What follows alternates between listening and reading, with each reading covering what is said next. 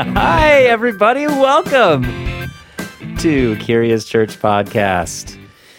Last time we started an episode, we had our headphones on Yep. and we were listening to the theme as we got started. And I kind of liked that. Did you like that? Yeah, it certainly pumped me up. Yeah. You know, about an hour ago, I had lots of energy. I was like, this is going to be a good recording. And now, as I sit here, I just feel a little lethargic. I've eaten some food.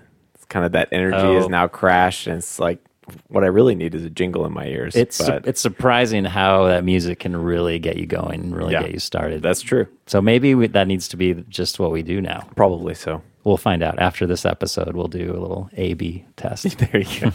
what, what makes a better episode for us? This is Matt, by the way. Hi. Oh, this is Felt like Aaron. I should- Still Aaron. Still Aaron. Um, and I think we should welcome our guest in Yeah. right off the bat. As soon as possible, And- ASAP. And, he's been, I, I mean, a regular guest at this point. Frequent. Frequent Are guest we expert. frequent? irregular guest. Frequent guest. guess. An FCOP, a frequent guest of the podcast. You Oh, recognize that that voice. That's the Dr. Reverend Kevin Adams. Welcome, Kevin. Thanks. It's great to be here. Although I'm, I have like headphone envy suddenly. I'm just feeling like I missed out. But Yeah, you being with you guys is always a good thing. Well, it's good to have you. We need one more set of headphones. We need a guest headphones thing. We'll we'll work it out. I got some Don't new worry about it. headphones, so I can. I have my own headphones. Oh, you do? Okay. So we're we're All set. right. All right, good. I- Hey, this is episode forty. 40. 40. 40 is a milestone. That's kind of Oh. wild, isn't it? And here's what I found out about forty today. People might know if if you know me, you know I like numbers. But here is a non-numerical significance to forty. Forty. How is that possible? Well, you're it's about a to number. hear. 40 is the only word form of a number where the letters all appear in alphabetical order. Oh, I love it I love it so much. Isn't that amazing? That makes my inner OCD so happy. Yeah. it's like I don't have to rearrange the uh-huh. letters. Isn't that amazing? That See, is amazing. Not technically having to do with it being a number. that that's good. I love that fact. Where does one go to learn such an astonishing thing? Well, I mean, really, it was just a Google search about 40, and then it was on a page's bonus facts about the number. All right. So the rest of the page has some weird kind of Bible cryptology Right. stuff going on, but then that bonus fact was worth the price of Oh, admission. absolutely. Do you think uh, between the three of us we could cover a little pop quiz about how and when 40 appears in within the pages of the Bible? What do you mean? Like, could we create a pop quiz, or could No, we answer could a we- pop Could we answer? Could we both ask and answer a pop quiz? Yes. On the be able to fly. the thing about asking about a quiz and answering it is you're always right. It shows up a lot, right? what, what question would you like to ask and answer? yeah, we go around everyone asking and answer their own question. I did think. I mean, I was thinking obviously Of about significance of forty in the Bible, and Right. that Of- people of who course. have people who have journeyed with us through this podcast. It's sort of like they have wandered in a desert for forty. Oh, 40 sure. years. They are about to be liberated. or forty days in the wilderness, being tempted Sure. uh, to turn off the podcast. Really, but Or 40 days and nights of rain. Yeah, misery. And they're feeling rain. They're they're being they're being flooded out of their homes by this thing that we're doing. so mostly positive connotations, I think, for people listening today. Okay, good. But- well, that's that's something to celebrate. I mean, Yeah. it's uh, that's a lot of episodes. Again, I know I said this a couple episodes ago. Doesn't seem like that much. Seems like we've been doing this a long time to only be at forty. Yes, you know what I mean? That is true. It, it, and it's amazing. Your families wrote us many times in the church saying this will never last. and now look at you guys 40 episodes. yes. 40 episodes. Oh, well done, everyone. All the guests, one time co host who we won't name, Aaron, The forgotten myself. co host. Thanks to everyone. Yeah. Thanks to everyone who made it made it possible. Made it possible, listeners. Do you want to kick it off? You seem ready to beef. I like chicken and turkey with cheddar. I like a tofu burger, but bacon is better. So what's your beef? Sure, I can kick it off. My beef is the least personal beef. Sounds like your beef is going first. Uh, no, that's fine. was a I'm happy. I'm, happy, I'm happy to go first. I was just deciding on where I might fit, but it's fine for me to lead off. My beef is not of a personal nature. Usually it is, but this time is a rare exception because sometimes you just have to lament the brokenness in the world.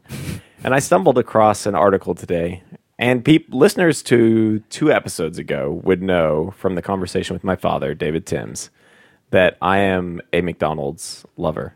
I do love McDonald's. I have the McDonald's app on my phone. One could say, ba da ba ba ba. I'm You're loving it. Yes, this is true. I have the McDonald's app on my phone, so I can order with convenience. I can show up outside the McDonald's, punch in the number, and they'll bring their food to me. Do they recognize you? Do they say, "Hey, Matt, good no, to see they you don't. again"? They don't recognize me. Okay. They don't recognize me. But then, They bring wait, they bring food out to you? well, yes. I yes, don't know about if- this. so I have my app. I place my mobile order. I pay f- or I show up at the place. I say I'm here. I put in the little number of the outside delivery, and then they'll walk it out to me.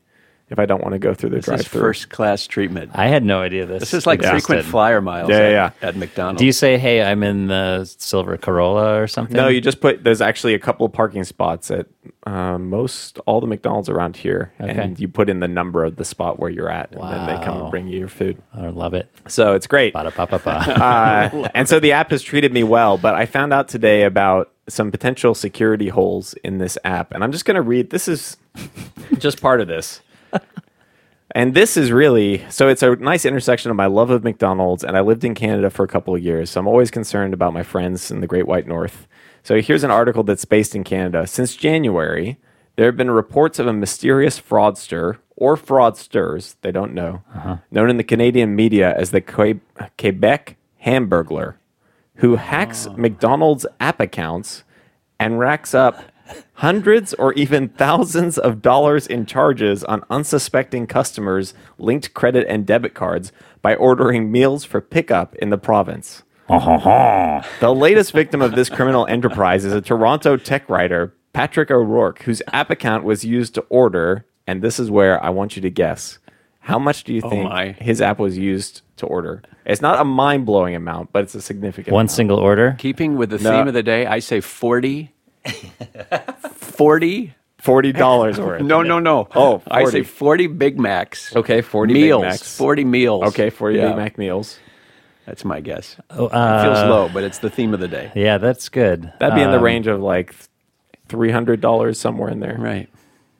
Okay, I'll say one dollar Okay, neither of think you are Kevin right. went over. Just Price is Right it's. The price is right. Exactly. Patrick O'Rourke's app account was used to order in U.S. dollars one thousand five hundred and twelve dollars worth of McDonald's menu Oh. items, including McNuggets, Big Macs. So good call, Kevin. McFlurries and poutine, which is of course a Poutine at Canadian thing. I just- Canadian, oh, yeah, sure, if you're in Canada. So my beef today is with the Hamburglar. Who's doing this? Who's taking advantage of just people who want a little convenience?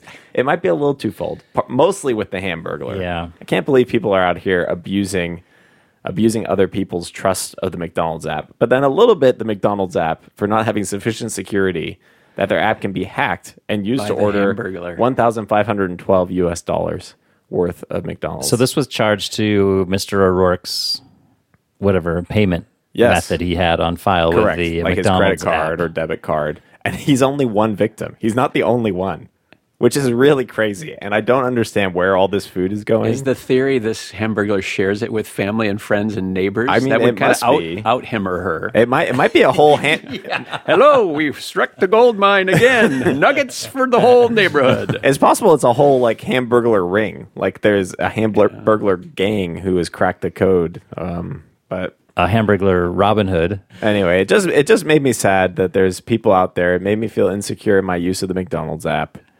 Uh, that's my beef. It's a beef with the hamburglar. But it's not. You're right. It's not. It's not a personal beef. No, it's more Okay. a lament. All right. Yeah. Yeah. Brokenness of the world. Yeah. yeah. I The even Canada Even in has Canada. brokenness. even Canada. Uh, there you go. That's Okay. mine. Very good. Did you, do you have one, Kevin? I, I have two, but I'll Oh, I'll a take, twofer! I'll take, I'll, I'll take one. We need like a there needs to be an alarm for a da, da, twofer. da. Yeah, He gets one week right. off and he gets all full of beef. That's right. I'm coming back from vacation and I've got beefs, Oh, people. Okay. And they are a bit vacation related. The the one beef uh, I'll start with is people who are in your back who I thought you were just going to say people. people. that is a beef I have. It's an ongoing beef I have. But to be specific, it's those who love their music so much. You know where I'm going with this. I think they so. share it with the world. Yeah. So you're sitting in your backyard, you're en- enjoying a little solitude, you're reading a wonderful novel, you're lost in something, and your neighbors say, Hey, I would like to share my music with the world, the whole world. Sometimes it's neighbors 20, 30 homes or places down who are so intent on sharing that Yeah. they make it possible for you to hear. So I know that could be petty, but that's my beef, and I'm sticking to it. I think the world is full of way too much sound. Yes. And just the opportunity to, to not have sound for a while. I mean, it just, it almost feels invasive. I mean, I guess it is invasive, Yeah. but uh, To be clear, if you're listening to this podcast, please turn it up. break it up. Do share it with the world. We're talking specifically about other Especially kinds if you're in a car. Yeah. yeah, that's right. Well, and you were recently in a place where it sort of valued the like the main thing Right. is should be some silence, right and some so solitude. you know you Yeah. hear if you hear the sounds of outdoors you know even even uh, Steller jays i was up in the woods up in the in tahoe area and uh, yeah you know there's certain birds that are a little more obnoxious than others certain Ah, yeah, yeah. creatures right but even that is kind of happy noise like you have a happy meal you have a happy noise and uh, you just kind of go with it but yeah i so folks need to get in a hot tub or they need to you know, play music while they're mowing the lawn over the sound of the engine. I think uh, I love your music, but not now. How about I get to choose and you get to choose, especially in the land of headphones. So, Yeah, you know, right. it's not a plea for everyone to wear their headphones all the time, but just, yeah, think about your neighbors. I like This that. is good. This is classic golden is- rule stuff. That's good beef. Do you want to do you want to do a second, or do you want to save it for next Uh, time? let's let's leave a little anticipation Okay, out there. okay. Yeah, I'll good. save. I'll see if I remember my beef. so if you see Kevin within the next few weeks, know that he's he's holding your it music. in. Turn up Yeah, your music. turn music. your music. Uh, you, your, you know, yours is really good, and it reminded me of um, of one that I have that, that I will also save. So I'll use my original one, and that is That was quite the tease. It reminded me of one that I will also say. Just cliffhangers all throughout this episode. That's right. if you want to. I know. We're know. hoping for 40 more, and this is how we're doing this. I think our listeners are clamoring for new things to be annoyed by in their lives. They're looking for more dissatisfaction in their lives. Uh, but I will share this personal one. My uh, my my son Ian, he's eight years old, and we're we've just begun to embark on this journey of orthodontics. Oh, oh, that's that's that's a threshold right yeah, there. yeah. This is a thing that you never imagine ever having to deal with in your life, and then, bam, there it is. Did you did you have to deal with orthodontics? Like personally? Matt, I'm getting there. Oh, okay. Don't rush me. Sorry. you just said you never have you never imagine having to deal with it well, in your life. you're you're right, but the being the re- oh being the, being the responsible party. Gotcha. There are a lot of these moments in parenting where you're like, oh yeah, now I have to do this, and there's there was no, you know, this is a bit of a cliche, but It there's wasn't no the sort of manual. Right, there's Yeah. no manual for this stuff. Wasn't in a long-term budget that started when they were one years old.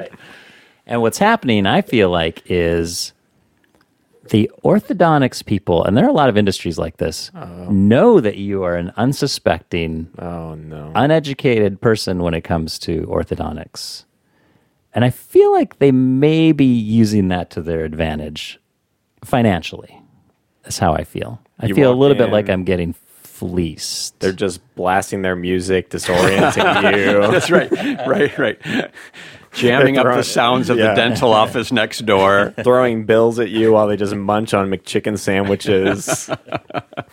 Are there specifics? That well, okay. I don't so- want to rush you now. You know, he's so we Specific companies, names. well, we are yeah so that's that's fine i mean i guess whatever and we are we're fortunate enough to have coverage for most like insurance coverage for most of his big. work that is That is huge big. so that's great but it got me thinking about something that's been bothering me now we're getting to the heart of my beef which is that i have these two overlapping teeth in my lower row of teeth Oh, and this is the result of incompetent orthodontics Oh, yeah. from my own youth oh wow. where I had a, like a little retainer thing built in.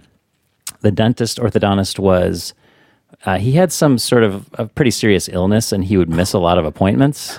Oh, what? so what happened is its own. it got left in too long. So th- they were straight at one point, but then they just moved the other way, and that's when they crowded each other and overlapped.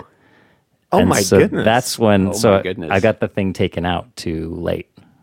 and they didn't. And it's impossible to correct. Well, you know, I wasn't really in control of any of Yeah, that that's fair. situation at That's that fair. age, but uh, it's been something that's bothered me all the time. It'd be one thing if I was born like this and I would just live with it, but at one point in my life, it was correct, and then the orthodontist made it worse. Corrected it. the unorthodontist. Wow. So that's my my beef is with my orthodontist from 1990, 1980, late 80s. And uh, I would like him to come back and, and fix, And this. fix this. Yeah, free Make of charge. right. So with now that we're on this orthodontics kick, I actually did did do a consult with the new orthodontist, Oh, saying, yeah. "Hey, you know, I got I told him the story. Hey, hey, oh yeah, we take a look at this. It was going to be."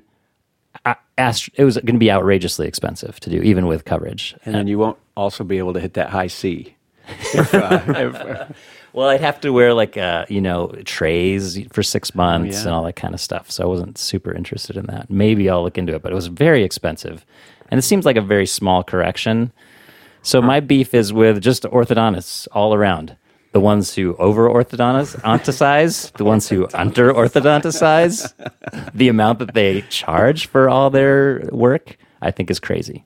So orthodontists, if you're out there, you're not. It's Wednesday, so you probably have off. You're probably on your boat or the golf course.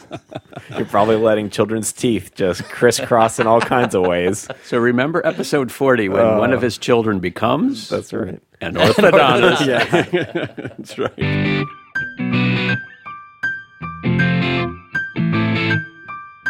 That that went all kinds of places. It did. That was a little bit all over no, the no, place. no. and- But uh, you were angry about every part of it, which is what I appreciate. It's a series Yeah. of beefs Yeah, rolled yeah. into It one was, it big. was all beef.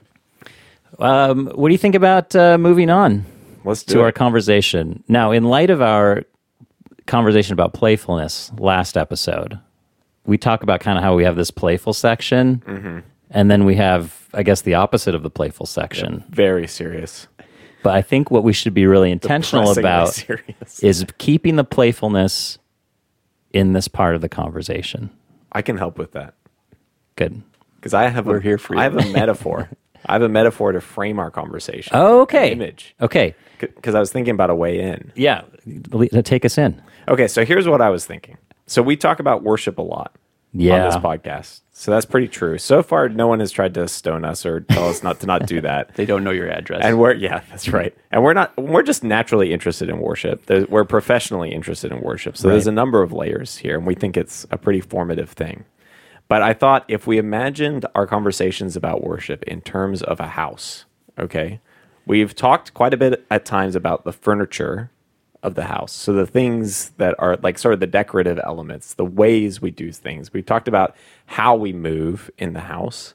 Sometimes we talk about the occupants of the house. But today we have Kevin with us because we want to talk about the blueprint of the house. In other words, the structure of worship. And I don't know that we've had that conversation before. What do you think? This is good. He's good. Yeah. Does that Yeah. work as kind of so today so. we want to talk about the structure and this is coming from or flowing out of uh, a worship seminar that we recently did where kevin and we'll hear more about where this came from for you kevin talked about structure of worship services which there's a latin word a fancy latin word that kevin has to say for us It's orthodontics. oh no, that was uh, some another life. It's called ordo. So if you want to impress your friends, talk about the worship ordo. O R D O. Yeah. Ordo. Ordo meaning Uh, yeah. The order basically Okay. would be a Yeah. simplest translation, right? The deep uh, under the deep structure underneath all worship. So blueprint's a good way to think about it. Yeah, yeah, yeah. And so, in some sense, every right. So maybe you're listening and you're thinking, my, my church or wherever I'm at, we don't have an ordo. You know, Right. we we don't do ordos. That sounds way That sounds way, more than yeah. But the reality is, all of us have some form. You have one, you just don't Yeah. really know we might not articulate it. Yeah. Sometimes we'll talk about Yeah. this when it comes to liturgy, right? So some churches are like, "Oh, we're not a liturgical church," but really, if liturgy is just kind of meaning something like an order of worship or practices Right. that you engage in consistently, almost there's some uni- there's some Christian traditions that would be unique in this, but almost every Christian tradition has some kind of order, and every church has some kind of order that you do. If you show up three or four times, you're You'll start you to become aware see of it. it, right? Right. But in some sense, that even that version of talking about the order is still it can still be kind of furniture, right? So when we're talking about two songs, you know, two songs, a prayer, another song, that that is more furniture. And today we want to zoom out even a little bit more. I think is that right, Kevin? Sure. Um, so talk to us a little bit about this idea of ordo, where it comes from, maybe why it matters. Get us started. Sure. Yeah, that's great, Matt. So um, I think Ordo matters because it puts us in touch with the deep wisdom of the church. And Ordo matters because the deep wisdom of the church is connected to the New Testament and the Gospels. So um, a lot of times we can end up practicing things, or we can end up uh, copying things, imitating things, or doing creative riffs off things we've seen, not knowing where the deep uh, order or structure of the original came from. So, like in Ordo, there's four basic moves in the classic vintage, you could say, Ordo that many would argue, uh, worship scholars would argue, this comes from the Gospels Matthew, Mark, Luke, and John. So the deep ordo would be water, start with water, some kind of baptismal remembrance. It may include water, it may not include water, it may include um, something like confession and assurance. So water. And then it would include uh, teaching. So some kind of uh, like Matthew starts with the baptism of Jesus, the Gospel of Matthew, and then it goes to the Sermon on the Mount almost immediately. Uh, and then it would and talk about table. Some kind of most churches in most places of the world, and most continents, in most generations have had weekly Eucharist or communion. So table, and then some kind of sending. So in Matthew again, it would be the Great Commission. Is what we talked about. Okay, now you've received water, you've received teaching, you've experienced the table, that kind of grace. Now you are sent to uh, go into a world full of overflowing with beefs that needs healing, right? That needs healing and love and grace. Yeah. You know, I, I so I was there and I heard you talk about this. I think it's settling in in just a new way for me. The idea that this mirrors gospel ordo, like Yeah, the gospel story, which is really an interesting way. I can see people saying, "Well, that's but that's just narrative structure." What do you think's the significance of having these sort of laid on top of each other? Like, why? I mean, in some sense, it's just a pattern that is sort of satisfying and makes sense. But is there something kind of deeper you think in those elements, or what's what's the significance of that? Yeah, I think uh, one way to think about it, there's a Russian uh, Orthodox, not orthodontist, Orthodox priest uh, named Alexander Schmemann. And Alexander Schmemann says the church, when the church practices this ancient liturgy, when the church does, the liturgy is, is a word that means the work of the people. So when we are engaging in any kind of liturgy, whether it's formal, whether it's informal, whether it's something that we've spelled out or something we've just practiced and we can't remember, we, we got it from grandma who got it from her great grandparents, something like that. Um, wherever we get it from, the deep ordo, when, when we practice this, we, this is a great line from Alexander Schmemann, we, that we become ourselves. The church actualizes. So we become our truest, deepest selves when we follow this practice. So, one way to think about it is we become our truest, deepest selves when we live the gospel story or we rehearse the gospel story. So then, rather than, uh, I mean, we always want to engage people. You can talk about difference maybe between engaging and entertaining, but if we're only there to say we want to kind of hook people or get them to make a simplistic uh, or simple conversion, which for a lot of people can be an important marker, uh, granted, that's that's one way to approach worship. But another way to approach worship is to say we are we are becoming ourselves. We are living our the deepest part of our story, and we are entering into this timeless story. I I like I love this, and I I'm also I'm, maybe I'm a little bit behind here because I'm also seeing that the I'm looking I'm looking at a flip uh, what's that called? An easel, I guess. Yeah, flip chart, easel. flip chart, High tech. high tech. Yeah, Here at Granite Springs Church. markers and paper. yeah, that's right. Uh, but it has the it has kind of the main elements that you were just talking about on it. It's like we, in some ways, we, if if a church service is doing this every week, we're so, we're in a way kind of living some of the main ideas of Christ's time on earth. So with with water and baptism, and with word, with word and preaching and prayer, and of course the the table and and celebrating his um, death and resurrection, sort of every week. Um, that's an interesting. I hadn't I hadn't quite thought of it exactly like that before, so I think just thought that was kind of interesting. Yeah, I think that's great, Aaron. So one of the things we don't think about is so imagine imagine a child who comes to church brought by mom and dad. They're two years old, then they're five, then they're ten. This happens quickly. Then they're fifteen, they're 25 So imagine imagine they come to thirty services a year, uh, sun, Sunday. So that's that's quite a few. It's not uh, every week kind of thing. But so now they're they're 20 years old and they've come to 30. So they've heard six. They've participated in 600 rehearsals of this ancient story. So the idea is that has some formative effect. Sure. So they're not they, they don't go to worship with the idea of oh I wonder if it'll captivate me today. I think that hopefully the teaching will. I mean Jesus says. Uh, profound things in the Sermon on the Mount. So I think they're pretty captivating, but it's not, the point isn't to be captivated or to be moved or to have um, some kind of uh, unique experience. The point is to become your truest, deepest selves, uh, which is to be a worshiper living in the image of God. This, of course, is is exactly what you're saying is what we've talked about and what we continue to talk about in terms of slow worship, where it's, Right. there aren't a lot of flashbang moments. There, are there, are, of course, epiphanies along the way, but you're we as people creating and leading worship want to form worshipers over a, a long amount of time, maybe over a lifetime. Yeah, and I think one of the beautiful things, my friend Father Chris Flasoris, who has been on the podcast, I don't when- think he cared for it. He did. yeah, he would be the orthodox guy. He would- do you remember him putting us in our place time and time yeah, again? Yeah, That yeah. great. I Yeah, do he, remember he has a something gift for doing that in a very winsome uh, kind I have of vague way. memories of him saying something like, "How do you guys? How can you afford to waste so much time sitting here?" I, would- I would love to have him back, but Yes, sorry to yeah, interrupt. because he adds a lot of joy to. Yeah. yeah, exactly. Because he adds a lot of joy to wherever he is. Um, but he he would say when he watches uh, Protestant folks, maybe evangelical folks, especially in the Protestant world, trying to make stuff up every week, and the the pressure to make something up every week, to be to have the music be maybe just a little better, to have the lights or whatever kind of auxiliary things are going on to be a little sharper, a little sweeter, to have the sermon be a little a little more engaging.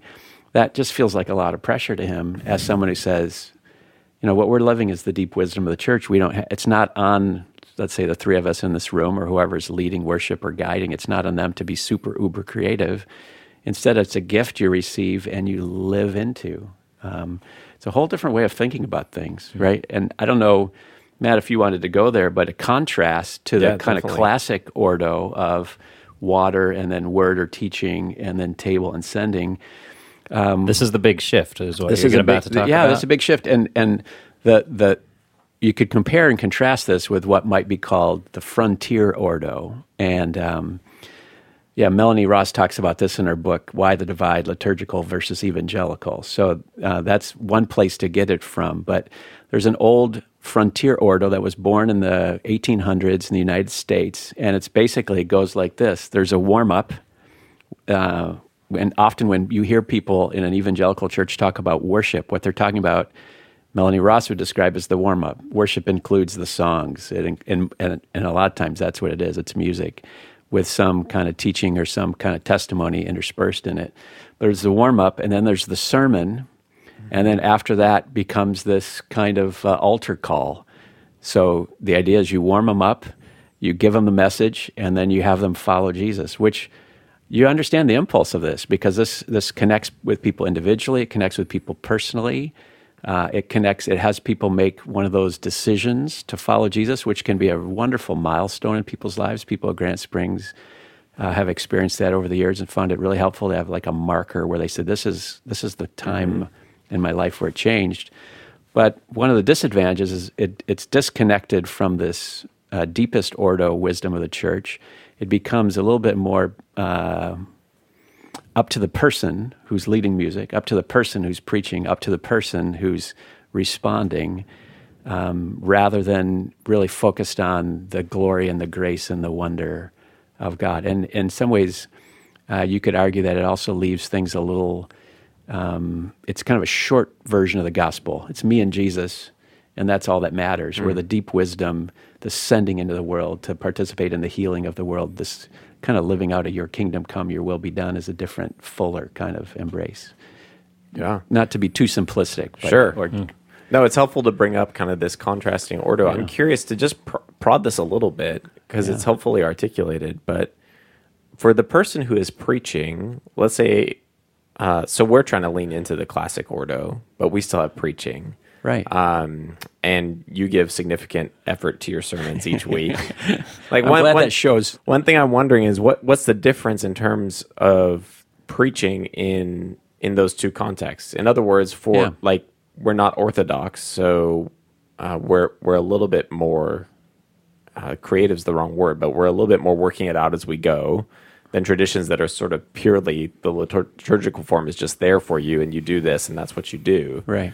So, how would you say preaching and kind of people who are trying to lean into this classic ordo differs from those who are kind of leaning into the frontier ordo? Is it kind of the, the mode in which preparation is done? Is it the mode in which the sermon is preached? Is it the content is different in some way, or how do you how do you kind of think about that? Yeah, that's worth a whole podcast by itself. Yeah. So I want to come back and talk about that in a fuller way with my beef. But, Oh, Uh, yeah, so there's a little, a little uh, trying to get myself invited back. I think uh, the preparation would be a, very similar. The time spent, you know, uh, meditating, thinking about the uh, Bible would be similar. The looking for deep wisdom from other people in other generations and other places and other ethnic groups would be similar. All those kind of good practices of preaching. But I think at the end of the day, a sermon kind of in a frontier ordo, ordo would get measured by did someone get converted? Did someone cross a line today? Which is a good thing to have happen uh, each week, where I think living uh, the teaching part of this deep fourfold ordo uh, otherwise is did we participate? Did we reflect God's glory and His grace today? And it's not an either or. It's not like it's Right. something's happening in one, it isn't happening in the other, but it's a resting then in the glory, in the grace of God to do this over time. Slow uh, worship, uh, you could think of it as slow teaching, I guess, too. right. Yeah. In some ways, but it's this bigger thing that doesn't get measured in individual conversions or nor does it get measured in the conversation on the way to the car or the way to the subway at the, after the service where you say, "Hey, was that worship good for you?" That isn't the that isn't the main question. Did that move you today? That isn't the main question. The main question is, uh, did we glimpse the glory of God? Uh, did and we, did we live into becoming our truest, deepest selves? It's a whole different kind of orientation, and I think for a preacher, it's it, and for any participant, it would be quite freeing. Yeah. Do you? So if we looked at the, so we're zooming. I want to zoom out a little bit and and get some historical context because you did men, you mentioned the kind of the time frame when Frontier Ordo started started really taking off. Right. So we, so essentially the, is it called the Orthodox Ordo? Classic, Classic. Ordo? The classic Ordo. ordo, Classic yeah, could- ordo. You could say that. So that was kind of the model for worship for 1800 years Give or or take, something. right. Okay. So and then the frontier ordo sort of gets gets created, which I I love that term by the way. I can't get enough of the idea of frontier ordo. like the Frontier two words such a great contrast. It seems to coincide obviously with the American Experience, individual- and, and American yeah, Yeah. individualism. yeah. So if you think of the making your own way, late 1700s, early 1800s, so imagine there's churches all throughout North America, especially in the United States, there are. But those churches feel to people like they're boring and they feel like they're disengaged from culture and they feel like they're disengaged. So you go to church and you think, I'm not living the deep wisdom of the church, I'm sleeping. So then a front, you can imagine a frontier evangelist then coming in and say, we've got to change this. These old forms, the way we're remembering our baptism, the way we're celebrating Eucharist, the way we're being sent has become so dusty and so stodgy, there doesn't seem to be any life in it. And so then someone like George Whitefield comes on the scene, um, who is an amazing speaker uh, by all estimations. Some people say, I think maybe it was Ben Franklin, but someone said, I would show up because he would draw thousands of people without amplification. He could speak to all of them. Uh, I think it was Franklin or someone said I would show up just to hear him say Mesopotamia because he could make he could make men and women weep by just saying Mesopotamia. But he looked at these kind of, you know, whether it's Methodist, whether it's Anglican, whether it's Catholic, whether it's Reformed, whatever, services and said, there is no life in them. So we need to get out of the church and have this auxiliary place where we can uh, really capture people's imaginations. Uh, I want to quote one of my favorite people. I don't know him well, but a theologian named John Nevin said this because the, the tyranny, what happens then is you it feels like it's your job to change people it's your job to hook people and you get how this works in the united states because it's it's kind of entertaining kind of style it's less participation it's more you watching the professionals do the liturgy which is a contradiction in terms actually you know to have other people do the work that's your work the work of the people um, but but it's but it's engaging and so i mean we i would say we were really f- shaped by this the first years of Granite Springs, believing this was the way, maybe the only way to really capture people's imaginations and have individual life change happen. But I love what one theologian said in the 1800s. I don't know John Nevin. I haven't read a lot of him, but I like this quote a lot. He said that what happens is you end up with a tyranny of the what he calls, and I quote, the ever changing new. You're, you're hmm. lost in the tyranny of the ever changing new.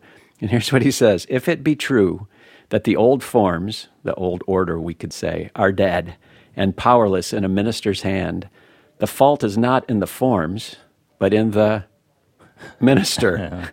And it is the very impotence of quackery, isn't that a great phrase? It is the very impotence of quackery to think of mending the case by the introduction of new forms. Hmm. So I think what we've learned at Granite Springs is like there's there's mission in the old forms, there's vitality in the old forms, but but I mean we we're all sympathetic to people who've lived the old forms and found them really dead. But the what our friend Nevin is saying is the solution isn't to throw out the forms. The solution is to say let the mission that's in them uh, come out. Yeah. this is a very unique, uniquely American idea, but there's almost a sense of capitalism or of competition Right. within this within this frontier ordo. We want to be we want to be the church.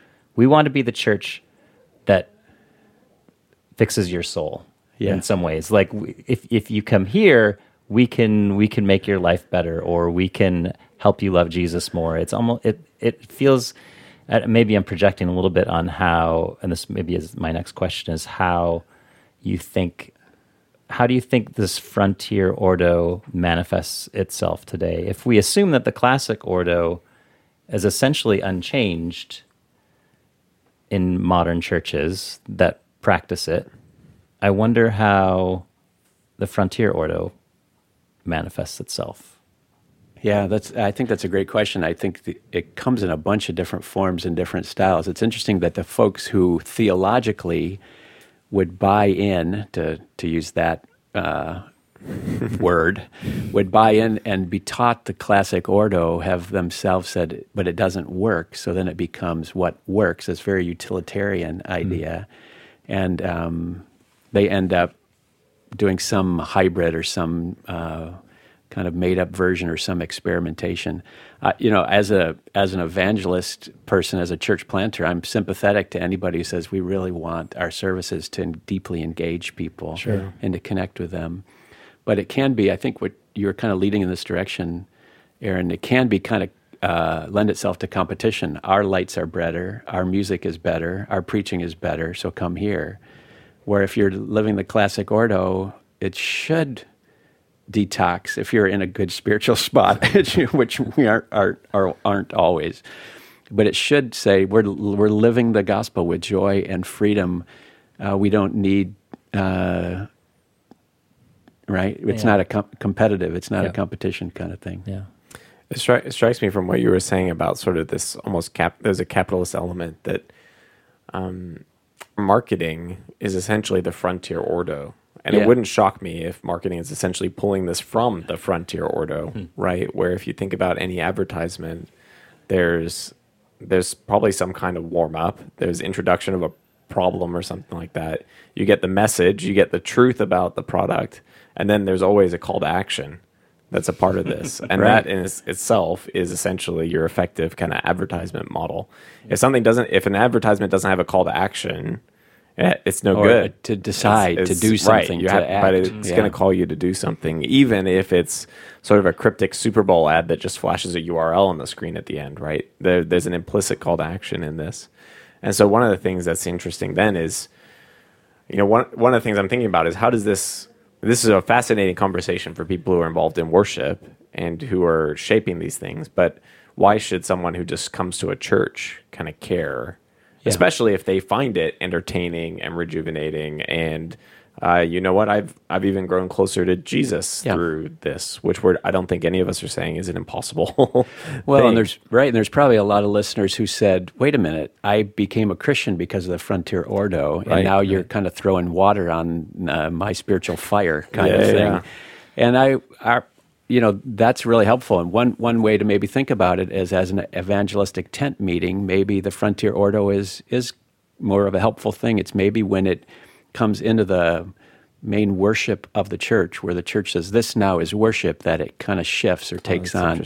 you could you could maybe say it makes sense as an evangelistic event not maybe the only one and maybe not for every community in every situation but it could make sense. But when you bring it in as the deep practice of the church then it, it's it's over time becomes um, well be, it becomes uh, i would say tiresome but it becomes burdensome in the sense that if what you're saying matt is okay we're talking about patience now live patience that's the message. And then next week we're talking about joy now live joy.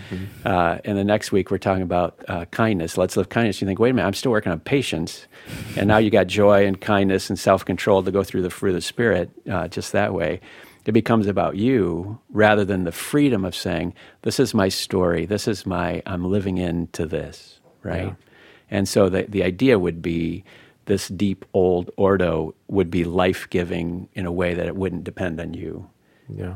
yeah I think that's right. I wondered too if um, it's the classic ordo is just a helpful corrective, sort of almost a rewiring opportunity. So, in other words, if there is sort of this continuity between the frontier ordo and like our res- a demand for responsiveness and some of the marketing, like that's how so much of our lives are ordered. There's Right. something uh, sort of that happens that demands a response, you respond. There's something that happens that demand like so much of our life is reactive, whether that's uh, dealing with an orthodontic bill or whatever the case might be. Um, I, but the classic ordo, it it, ha- it doesn't it sort of is. It doesn't demand a response in the same way. Uh, it has opportunities to respond, but it's also based in just deeper kind of rituals, maybe to use that word in, and to use it in meaning a positive way. Right. There's sort of these deep practices that let you move through so that you're not always you're rehearsing the story. You're not creating the story each time. In some sense, I think that's an invitation to rewire a whole way of thinking about our lives, not just how we think about worshiping on Sunday mornings yeah um, where we are participating in, but not necessarily creating at every moment, which sometimes it can feel like when we're always being called to a response, we are always kind of the single, the singular creator of our lives. Right. So then, and that's a very uniquely, it's not just American, but I think it's a uniquely Western culture thing. We are, we're all given our lives this wonderful, amazing life, and then it's our job to make something of it. Hmm. Where, it, the, the, you know, then it really, you know, if your life is chaotic, which I think every life is at some point, and your family's chaotic, which every family is at some point, then it, it's all because you screwed up, you messed it up. Where the deep ordo is you're living this story of grace, you're part of this story of grace, you're remembering your deepest identity as a gift, not something you create or build, or, I mean, there are decisions along the way, but it's inherently a gift. So if you imagine starting a worship service, remembering your baptism, whether you use that language or not, you're remembering that you either have or are invited to die and rise um, in Christ, which is a pretty profound way to live and to reorient your life. Yeah. There's kind of an interesting layer here because we might we might see the frontier ordo and say there's something about it that's passive, right? You sort of sit there and these things kind of happen to you. Uh, ironically, that passivity doesn't coincide with receiving. In other words, we might think that passive and reception sort of you sit there and so you receive, but it's actually I think what we're saying is is the classic ordo where where your whole experience is ordered around receiving because it's this it's this image of gift. And so the the classic ordo where you tend to probably be more active is Right. also where you more fully receive uh, grace and this experience of um, participating with God's work in your life rather than sort of being the solo independent one. Yeah. So imagine, um, imagine a um, person come again. We talked about this person who's five and ten and fifteen and twenty, and they just remember over and over again. They hear this message: "Life is a gift from God that I receive and live." And hopefully, the the idea, the theology, the idea is real practically, is that every week you don't leave dragging around thinking I I as one person explained the gospel to me, I suck, God saves me. You don't walk around saying, I suck, um, and God saves me, but God's really renewing the whole cosmos. And there's a, a much bigger, kind of beautiful thing going on. That's, I love that.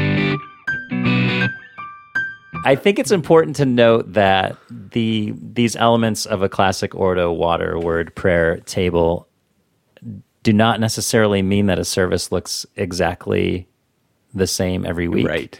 And it mm. doesn't look exactly the same from church to church. Right. So I think it's I, I think it's really crucial to being able to embrace a classic ordo to be able to say no i want to i want to use you know we're using modern language. We're going to use modern music or at least really well thought carefully considered music and elements and prayers and words uh, multi-generational participation. All these things can fit within the context of all kinds of different denominations really Absolutely. and churches and communities. So uh, if you're looking to be doing a classic ordo there it's it's a highly adaptable idea. You're not having to tr- cram your church into one like a one size uh, deal. So I don't know. I think that's important to know. That's, I think that's really, uh, really a keen and hope, helpful observation because some people say, in my neighborhood, uh, given illiteracy rates, let's say, or in my neighborhood, given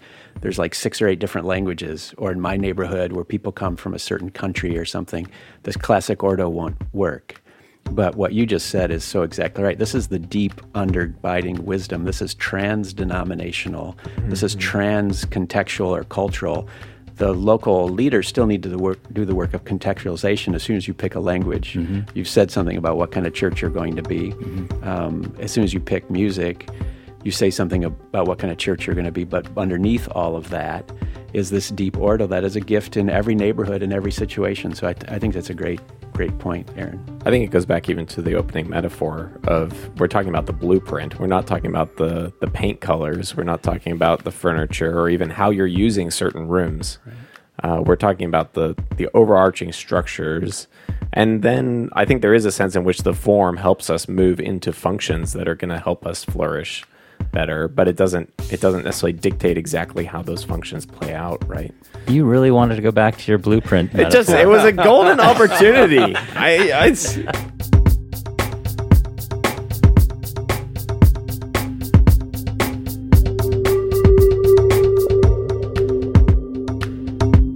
So it sounds like it's time to wind down. Wind up. Wind down. Wind up. Wind down. Wrap up. Wind down. get pumped up right. to wind down. I think that's right. Everybody, yeah. get ready to be done. Get psyched. Turn, crank up this podcast because we're almost finished. We thought we would. We tried this a couple episodes ago, and I think it's a good way to sort of summarize. So, what the idea is, we'll encapsulate just a little bit something that will I'll leave here thinking about, like maybe an especially poignant question. That's my thing. My thing is poignancy. uh, and if, if we leave that, if we leave with that, I think that's a helpful way. And I and I'll start maybe, and we don't each have to have one, but I I think I would like to again sort of summarize the elements of the classic Ordo. Actually, maybe Kevin, I'll ask you to to do it for us. Sure. So the classic elements, according to Constance Cherry, who's uh, written a book on worship architecture, she would describe it as water, and then some kind of teaching or word, um, and then table, some Eucharist or communion, we'll call it, and then ascending, often the blessing at the end or ascending song kind of thing. Beautiful. And I love the way, again, I love the way that that mirrors the life of Christ, sort of that we get to do that every week. I think that's great. That's all I want to say. Okay, that wasn't fair because if you just left at the first part, I, I wouldn't have overlapped with you because I think the thing that stands out to me is yeah, this the way it maps to the Gospel of Matthew. But if I was to say something else, it would be You don't have to. You no, can be I will. I will. It was as I was reflecting on this, kind of how um, helpfully counter this can be to the rhythms of the rest of our life. Uh, you know, some that the it's not just the the content of what's talked about on a Sunday morning, but the very rhythm of entering that space can be isn't always necessarily, but can be quite different and can kind of help be a, a reset or rewiring. Yeah, if I were going to chime in, I'd say something like I think uh, what we do around here, we're biased about it uh, unabashedly, is just is really believe that this classic Ordo has mission in every aspect of it. So it's accessible um, when done in a winsome, contagious, contextually relevant kind of way. All that is sort of a way to say uh, those classic elements are really wonderfully engaging, and you don't need to toss them out because you've experienced them in a dull way. You can instead say, "Help me understand them," and I think that's one of the things uh, both of you and we as a church do fairly well, is uh, kind of invite people into a deeper understanding of them. This is why I love having Kevin here. You know, you're going to get a real beautiful point right at the end. That was so good. So I don't just have- a few I things I'd aspire like to to be. No, poignant. Matt. I aspire to be more. poignant. Yeah. I have about four points I'd like to add. No, to I'm the cutting them out. statement. I'm cutting them out. Maybe five. Maybe five.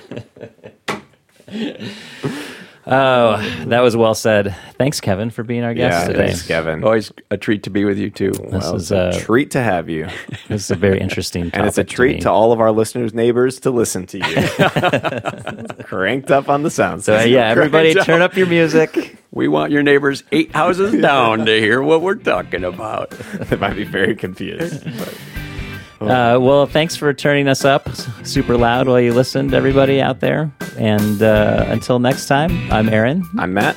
I'm Kevin. Thanks for being curious with us.